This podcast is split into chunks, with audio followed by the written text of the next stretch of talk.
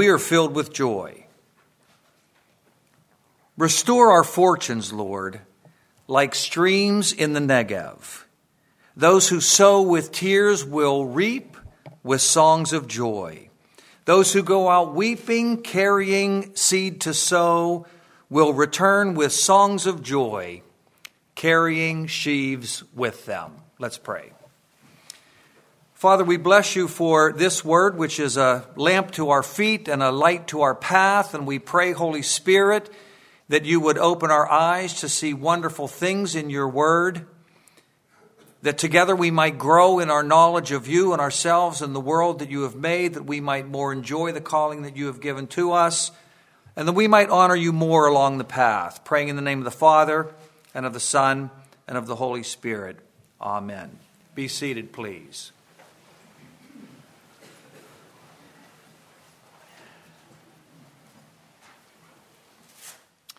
Well, how many of you here today, uh, maybe not in possession today, but how many of you here today still have your very first Bible? Anybody here still have your? That's a good number. Uh, let's put those hands up again, because now I want to take another guess. I'm going to guess that for the majority of you who raised your hand, your first Bible is a King James. Yes? A few of you know, but. Uh, I still have my very first Bible, and it is the King. Uh, I can remember when I received it. I don't remember the date, but I'm going to check when I get home and see if it's in there. It was probably about 1967, 68. Uh, King James, leather, red letters, probably about three colored bands running through it to mark different places in the Bible. And uh, I remember where I was when I got it Carnegie Hall. That sounds strange, doesn't it? Carnegie Hall in Pittsburgh, Pennsylvania. I grew up in the Christian Missionary Alliance, and we always had an annual missions conference at Carnegie Hall. And um, after one of those Sunday evening, after one of those uh, services, my mother gave me my first Bible. In it, she wrote, Trust in the Lord with all your heart. Lean not on your own understanding. In all your ways, acknowledge Him, and He will make your paths straight. Wonderful verse, by the way, for summarizing the entire teaching of the book of Proverbs. Uh, we are, in fact, in a series of eight sermons this fall on the Songs of Ascent, which are uh, songs for life's journey. Trust in the Lord, and your journey will just be smooth and straight. Uh, the problem is, it's just not always that way. Keeping in mind that the book of Proverbs is kind of like ninth grade biology. It's true, there's just more to learn when you go to undergrad and study more sophisticated biology. And so God's given us books like Ecclesiastes, Job, to help us navigate life when the path is not quite so straight, uh, quite so smooth. And in that same vein, God has given us Psalm 126. One of those prayers for life's journey. This morning, a prayer for restoration. We can probably all look back to times in life when life was just like a dream come true. We had been experiencing some kind of negativity, and God worked in one way or another just to restore us and to reverse our circumstances. We can remember the joy and the happiness of what that was like. But the joy of those past days don't always characterize someone's present. Sometimes a new adversity comes along. And God understands that, and so in the book of Psalms, He gives us this prayer for restoration. And through Psalm 126, the Holy Spirit teaches us how to navigate present adversity uh, by doing two things. You may notice in your text, especially if you're reading something like an NIV, which I read, or an ESV, you may notice that um, right after verse 3, and right before verse 4, there's some extra white space in your translation. That's because the modern editors are basically saying this prayer has like two paragraphs in it. and each of these paragraphs has its own focus. And so we're going to follow each one of these uh, and see how the Holy Spirit teaches us to navigate present adversity. And the first thing he teaches you to do in navigating present adversity is to remember the past. Because that's what the psalmist is doing in the first half of this psalm. Let's just look at it. He starts by saying, We were. See the past. We were like those who dreamed. We remember when life was like a dream come true, but it's in the past for us. We were like those who dreamed. And when was that? Well, the text says, when the Lord restored the fortunes of his people. At least that's what my translation says. Although my translation, the NIV, also gives a footnote, and in that footnote it says, uh, or brought back the captives. Uh, restored fortunes or brought back the captives. Now, some of your translations may say brought back the captives. Most of our translations probably say restored our fortunes. Uh, restored our fortunes is no doubt correct. That's the best translation. That's very general language it's very likely that for this psalmist, he had something specific in mind when he said the Lord restored our fortunes. And what he had specifically in mind was when God brought us as his people back from the Babylonian captivity. So even though the language doesn't mean bring back captives, it's very likely referring to God's restoration of our fortunes when he brought us back from the Babylonian captivity. And we were like, at that point, people who dreamed. It was like the psalmist says, a dream come true. In verse 2, he says, Our mouths were filled with laughter, our tongues with songs of joy. This is beautiful Hebrew poetry. Notice the movement. Notice how the song, the psalmist moves from our mouths to something more specific, our tongues and how he moves from the more general laughter to the more specific songs of joy.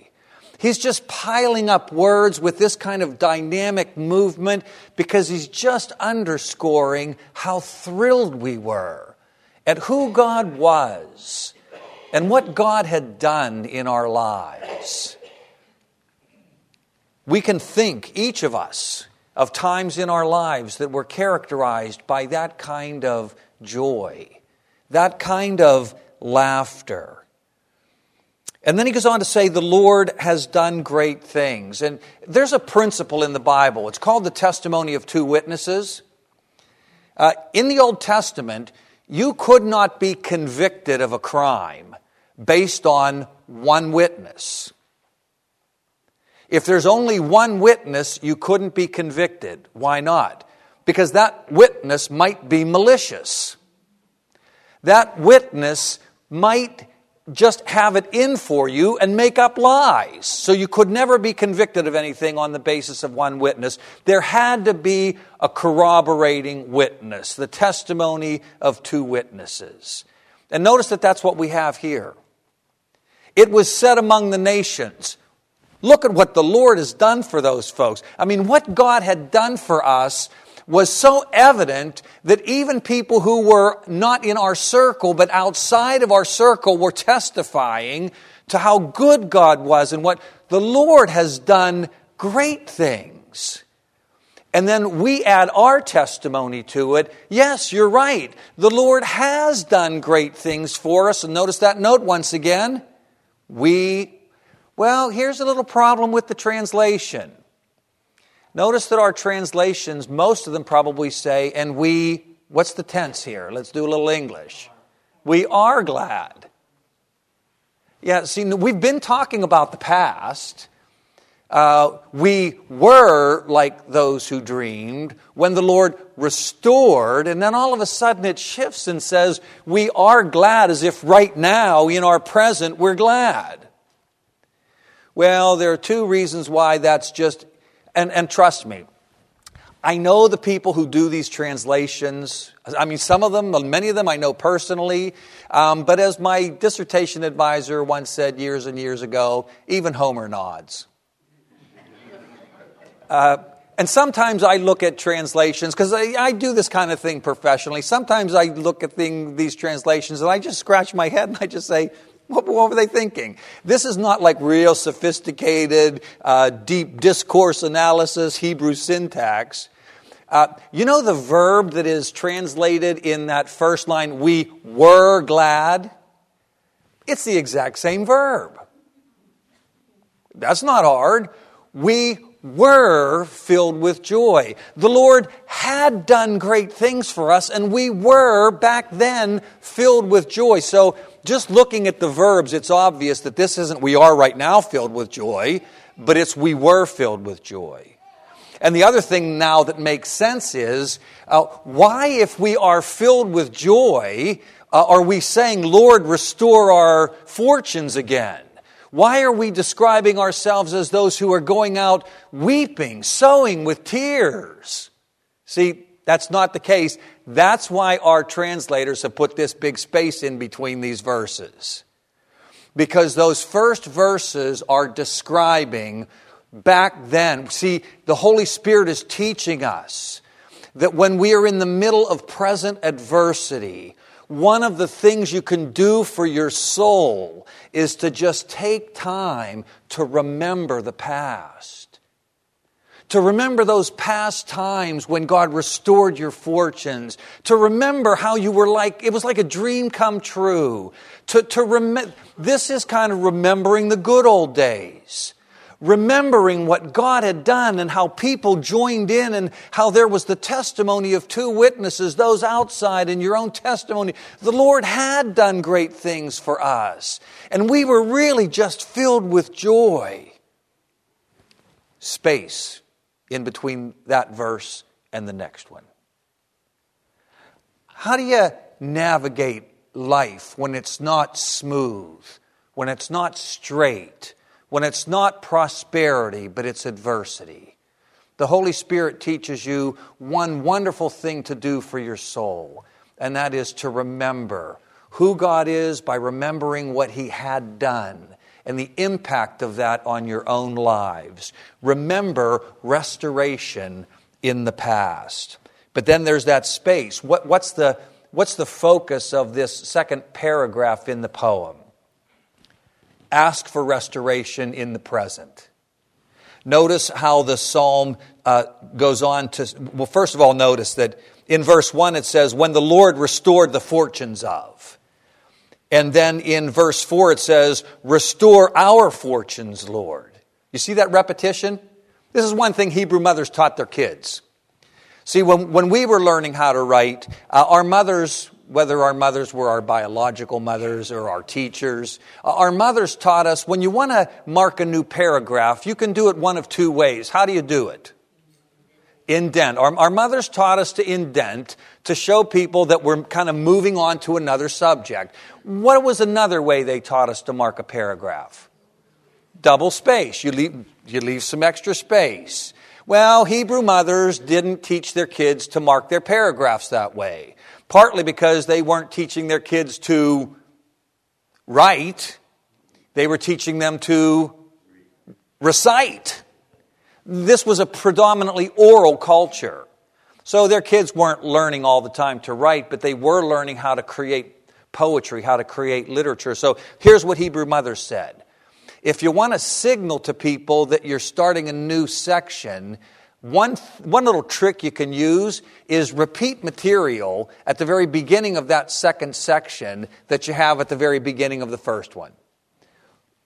When the Lord restored our fortunes, restore our fortunes. That repetition can serve to say, we're starting a new section. The whole book of Jonah, by the way, is divided in two. The first half starts, the word of the Lord came to Jonah, son of Amittai, saying, Get up and go to Nineveh. Second half starts, the word of the Lord came to Jonah, son of Amittai, a second time, saying, Get up and go to Nineveh. You see how we were going to repeat that material at the beginning to that Hebrew mothers taught their kids. This is how you mark paragraphs. And so now we're in a different paragraph.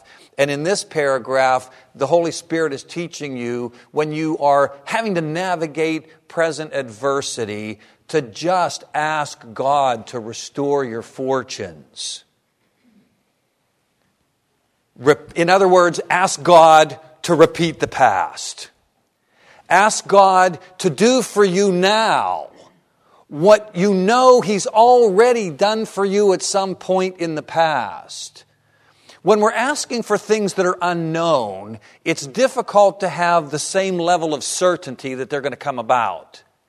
The Holy Spirit is saying, You already know what God can do. You've already experienced it in your own lives. You haven't just read books about it, you've experienced it. And ask God to do for you again, now in your present, what He's already shown up to do for you at some point in the past. Restore our fortunes. Then there's this seemingly strange line like streams in the Negev like streams in the Negev. We've talked about this kind of thing before. Uh, if, if we were all in St. Louis right now, and I said, after the service, let's all go down to the river, would anybody say, which river? You wouldn't, would you? I wouldn't have to say, let's go down to the Mississippi, would I? We all would know what I mean by the river. And that's an illustration of how ancient authors use geography. Geography is one of the most fun things to study when it comes to wanting to get a better understanding of the Bible. Because you see, the authors were like people in St. Louis. They would say things like, let's go to the river. By the way, in the Bible, when it just says the river, it doesn't mean the Jordan like we might think. It means the Euphrates. And the authors, the ancient authors, presumed the audience knew the river was Euphrates, so they didn't have to say the Euphrates, right? In the same way, when authors give any kind of geographical reference, they presume that people know. Like if I say the Indian River, I can kind of presume that you know the river to which I'm speaking, yes? But if I were in California preaching this sermon this morning, I couldn't say the Indian River and presume that people would get it, right? Because they don't know it. And so the poet says, like streams in the Negev. And man, when the poet said that, the people were just elated with joy and emotion. They got it, but we don't. Negev is, is uh, southern, southern Israel. It's dry. Gets less than 4%, uh, less than four inches of rain a year, sometimes two inches of rain a year. It's not a place where you have streams. About the only time you're going to get a stream in the Negev is like what some of your backyards were like yesterday when it rains. When it rains, those dry wadis, those dry riverbeds in the Negev, all of a sudden they're going to become rushing torrents. This is like surprise. Streams in the Negev. You got to be kidding me. Streams in the Negev? Rain in the Sahara? That's kind of what it's like. Rain in, it would be like rain in the Sahara. Surprising. Extraordinary. Unanticipated refreshing. Picture a Midwestern farmer after an extended drought, standing in the rains that are breaking the drought with joy in his heart, like streams in the Negev. Don't limit God. When you need restoration in present adversity, don't be limited by your past. Don't be limited by your preconceived ideas. God can show up to do for you, do things for you in the present in the most extraordinary ways. He can show up in ways that you have never anticipated at all, like streams in the Negev. He can show up in ways that can fill your heart with unanticipated joy like streams in the Negev. He can show up in ways to refresh your soul, to, to bring restoration into any area of your life, like streams in the Negev, those transformative streams. How do you navigate present adversity? You ask God for restoration in the present. You ask Him to do for you now even if it's in completely unanticipated ways, to do for you now the same kind of thing that you know He's done for you in the past. Ask for restoration in the present. Ask God to repeat the past. Just flat out ask God to reverse your circumstances. That's what we see in verses 5 and 6. Notice it refers to those sowing with tears the beginning of verse 5, those who sow with tears. The beginning of verse 6, those who go out weeping, carrying their seed bag with them. They're going out at the very beginning. They're not sure what the end is going to look like at all, but they're going out by faith. They're going out by faith that their meager activity is going to produce fruit, a bountiful harvest. But when they go, it's tough because the adversity hurts. So they're sowing with tears. They're going out weeping. And if adversity brings tears to your eyes, if it brings weeping to your soul, you are not weird. You are normal. It's part of the journey of life. I wish it weren't the case. But it is the case that along life's journey, we experience very frustrating, very perplexing, very painful at times adversity. Adversity that in the moment fills our eyes with tears. And we have to take the next step. If we're going to sow, we got to take the next step. We take that next step not with joy in our hearts, not with great confidence but with weeping, carrying our meager seed bag with us, expecting that God's going to produce a harvest, uh, maybe a hundredfold. But then notice in the latter part of each of those verses, reaping with joy. They'll come in uh, reaping with songs of joy. They'll return with songs of joy, carrying this time not a seed bag, but sheaves. Remember, I told you Hebrew mothers liked to teach their kids to repeat things. Uh, we teach our kids to vary their vocabulary so their writing isn't boring. Hebrew mothers taught their kids to repeat things so that people would get the point. Do you notice how in the end of verse 6 and the end of verse, uh, uh, uh I mean, it, at the beginning of verse 6 and the end of verse 6, we have those two references to carrying. They go out carrying their seed bag, and they come in carrying their sheaves. Do you see how God is reversing their circumstances? They're going, going out carrying just seed, but they're coming in carrying a full harvest. They go out with tears and with weeping, but they come back with joy and with songs of joy. God's reversing their situation. Pray for God to repeat the past and pray for God to reverse your circumstances. And the reason why, in particular, that you can pray for God to reverse your circumstances is because that's just who God is. Sometimes we, we think about biblical theology. Well, you might not, I do. And you know, sometimes people are on the search. Old Testament scholars have always been on the search for what's the center of Old Testament theology. What's that one focal point? And some have said, why, it's obvious, it's the kingdom of God.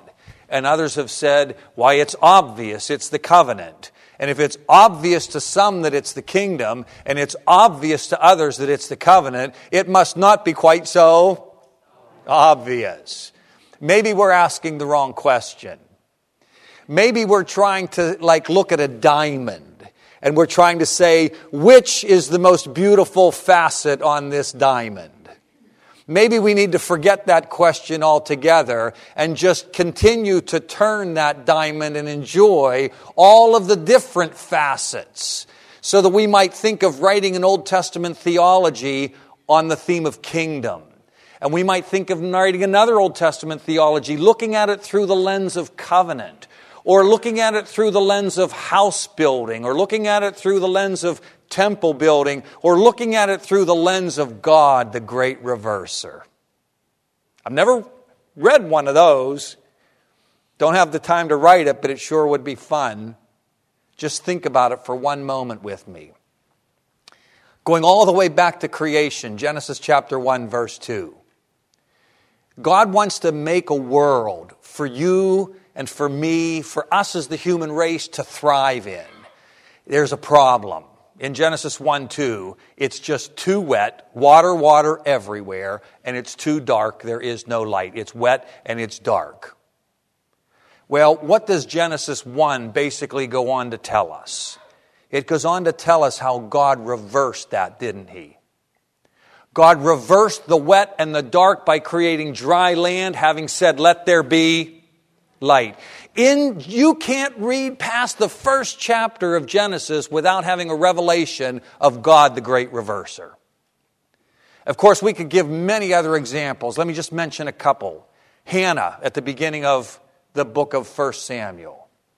Hannah is, by the way, a symbol of all of Israel because this is the period of the judges. This is one of the lowest points in Israelite history. Just read the last four chapters of the book of Judges if you can stomach them. They're horrific, showing us how far God's people had fallen down and how much they needed God to reverse their circumstances. And at the beginning, we get this beautiful story of Hannah. Hannah's barren, and she wants so desperately to have a child and she's weeping. She's sowing with tears, such that the high priest thinks she's drunk, and he says, No, you've misunderstood me. That's the bitterness of my soul, weeping with tears, carrying her seed bag as she goes, crying. And then God reverses her circumstances. And in chapter 2 of 1 Samuel, she comes back singing songs of joy, carrying her sheaves. His name was Samuel with him. God, the great reverser. Or we might think of another woman, Naomi. I know we call it the book of Ruth, but it's Naomi's story. Naomi is empty. By the way, Naomi has no seed. Her husband is dead, her sons are dead. She has no seed, meaning sons. She also has no seed, meaning grain, because there's drought and famine. She's empty of all of her seed. Until God, through the marvels of this heroine named Ruth and this hero named Boaz, God comes in in extraordinary ways, unexpected ways, reverses her circumstances so that by the end of the book, she has seed abundantly. It's the harvest. First, the barley when they get back to Beit Lechem, the house of, uh, the house of grain, and then the wheat. She's filled up with seed grain. And then Ruth has a child, but the text says that it's Naomi who has the child. A child has been born to Naomi, and the child is on Naomi's lap. And the child's name is Obed because he's going to take care of Naomi in her old age. How marvelous is God in reversing her circumstances. Or we might think of the nation of Israel, and once again, how deeply they had sunk into sin so that God kicked them out of the land and sent them away into captivity, into uh, Babylon, uh, uh, modern day Iraq, and they were living with no temple, with no king, and God, through a most unexpected source, a pagan king named Cyrus, king of Persia, who happened to beat up the Babylonians. Through that pagan king, they're restored, they're brought back, they're sent back to their land, they're given financial resources from the pagan Persians in order to rebuild the temple of the Lord. God, the great reverser. Of course, all of these are small in comparison to the greatest reversal. That reversal when Jesus lay dead in the grave for three days under the power of death. But what did God do for Jesus? He radically reversed his circumstances, didn't he? By raising him from the dead. And it's the resurrection of Jesus Christ that is the fountain of all possible reversals. All reversals that have happened in the past have happened because God raised Jesus from the dead. And of course, the greatest reversal that we're looking forward to is our own resurrection from the dead. And how can we expect that great reversal? I was listening once again to that song in that great getting up morning, fare thee well, fare thee well. How can we expect to fare well? How can we expect that there is going to be a great getting up morning? It's because Jesus has been raised from the dead. And so our grandest reversal in the future is guaranteed. But where do you need that resurrection reversal to come into your present reality? It can come into your present reality. It can come in most extraordinary ways. Who would have ever thought that God would bring about ultimate cosmic reversal, the restoration of all things in heaven and on earth, as we not coincidentally read about in Psalm 96, so that the whole creation is shouting for joy and singing because God has come to restore all things. That's what judgment means. He's come to put everything back into right order, judge the world in righteousness.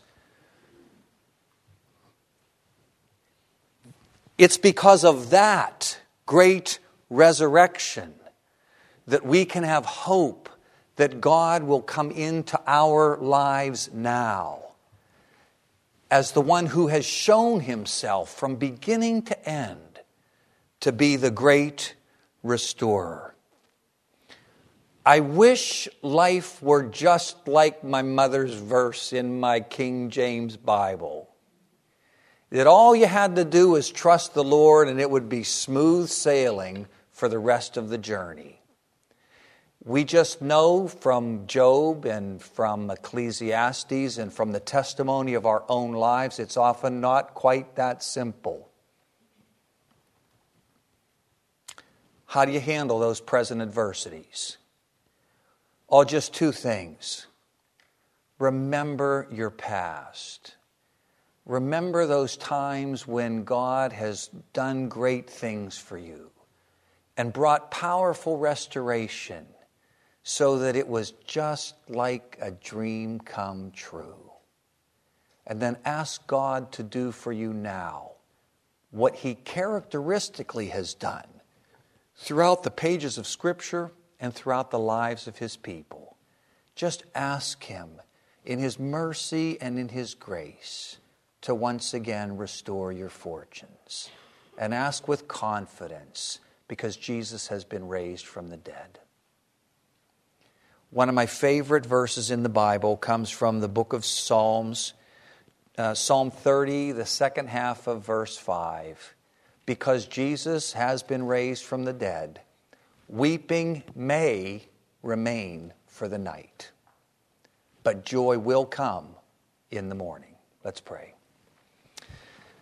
Father, you are, uh, you are so good in your mercy and in your kindness to reveal yourself to us. In this psalm and throughout the scriptures and in our own lives, as the one who is the great reverser. And you know each one of us you know those large areas and perhaps even some small areas in our lives where things are not as they should be and where we need you to do for us what you have done in the past. Do great things for us.